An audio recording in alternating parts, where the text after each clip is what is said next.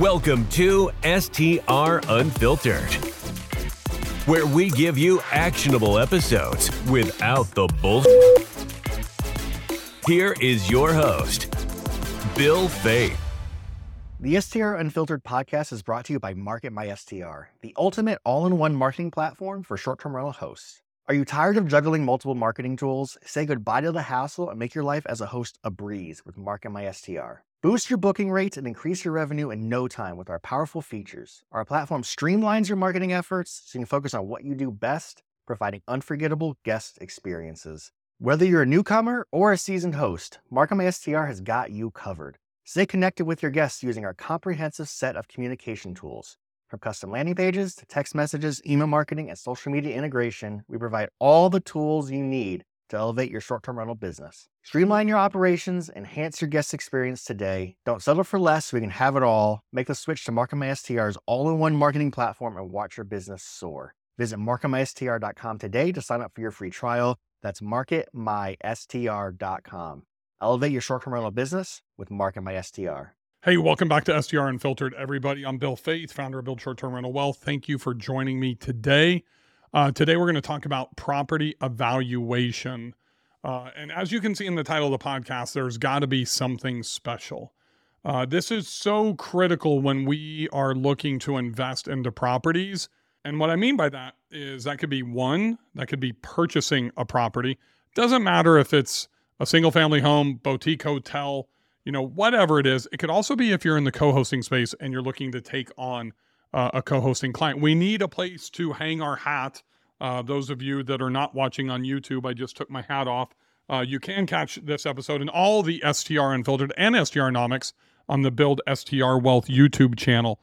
So what makes something special? I'm just going to kind of walk through in progression uh, with you that, and I'll go back. I don't want to rehash everything I went through in my Montana property when I purchased it. And if you're watching on YouTube, that's why I got my Simms fly fishing gear, my Montana flies hat. I'm ready to go fly fishing. I actually want to head out to the lake tonight and work on my casting, but um, I digress. When I did show up to see with my wife, my Montana property, and if you if you haven't heard me say this before, I walked in the front door. I saw the huge swath of windows on the back of the house. It was snow snow everywhere outside, but I could see the river. I could see the the the beaver dam that was stopping up the lake. I could see the lake. I could see the Canadian Rockies all the way into Canada, uh, past the lake. And it was just the most breathtaking view, and it's everything that I've ever wanted uh, in a Montana property. Just to be able to walk out the back door and have my fly rod and throw it right into uh, the river. I could have done that at that time too. That was December twenty-first of, of twenty twenty-two. You know, I didn't, I don't even have to have waders. I can stand on the grass. I can wade. It gets down, so I'm roughly around three feet deep uh, out there as well. So, but it was just so breathtaking. And then I was just there last week for my Montana retreat and hosted everybody out on Tuesday night for dinner. And they got to see how breathtaking it was. So that is my marketing anchor. That is what I'm putting everything on. And if you know the story, I stood in front of the windows before walking outside because it was about eight degrees. And I didn't even make it up to the second floor. I didn't see the two bedrooms. I didn't see the loft. I didn't see the bathroom. I guess I didn't give a shit because I knew I was buying the house for my, me personally because of the view, because of the river in the backyard. And it's not like one hundred yards or a quarter of a mile. It's in the backyard. It's forty feet from the back deck. So that's what I was hanging my hat on. That's the marketability.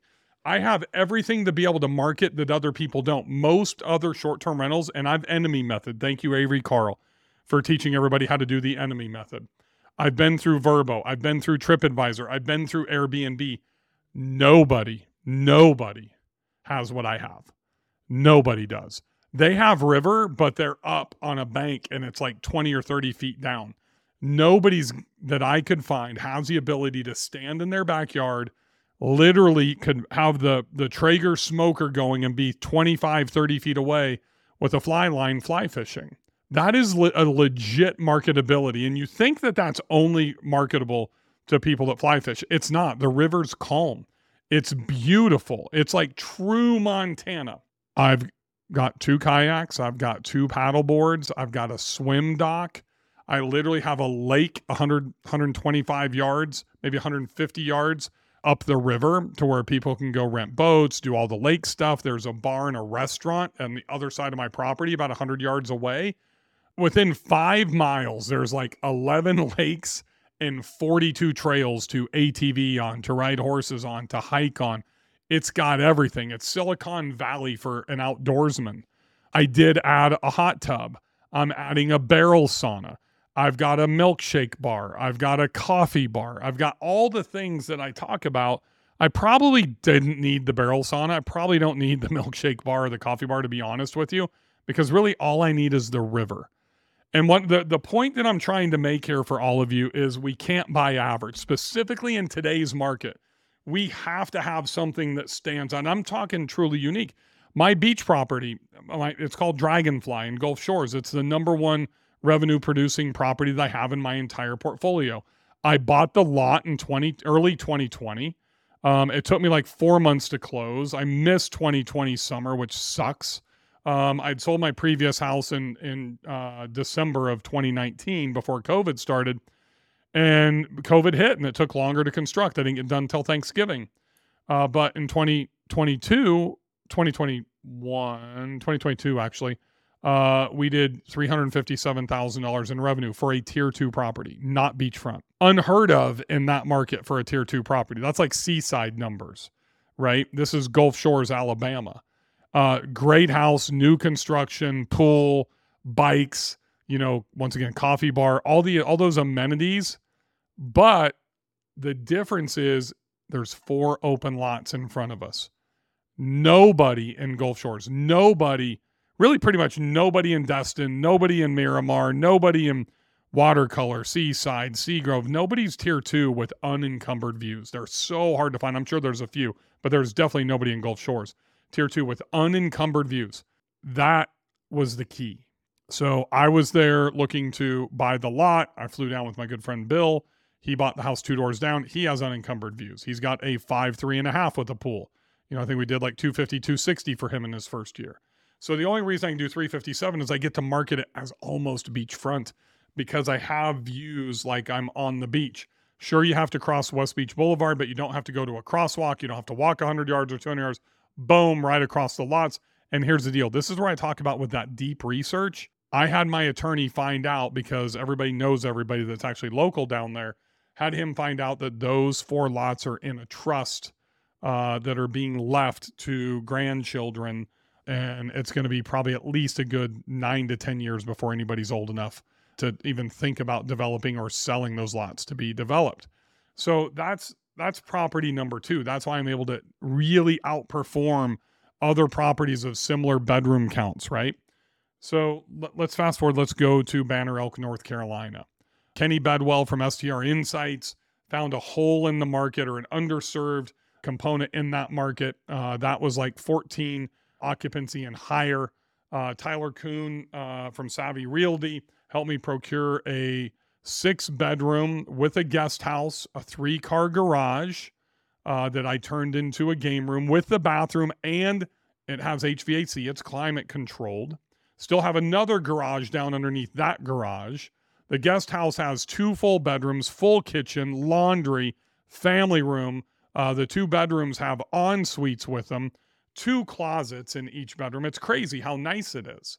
The three car garage now has a, a movie theater in it. It's got a pool table. It's got shuffleboard. It's got a ping pong table. It's got arcade games. It's got darts. It's got every, and once again, it's got a refrigerator, and it also has a bathroom. We haven't even started talking about the main house yet, but all of that stuff gives me added value. Did I tell you it's at the top of a mountain in Banner Elk with like fifty mile long range views?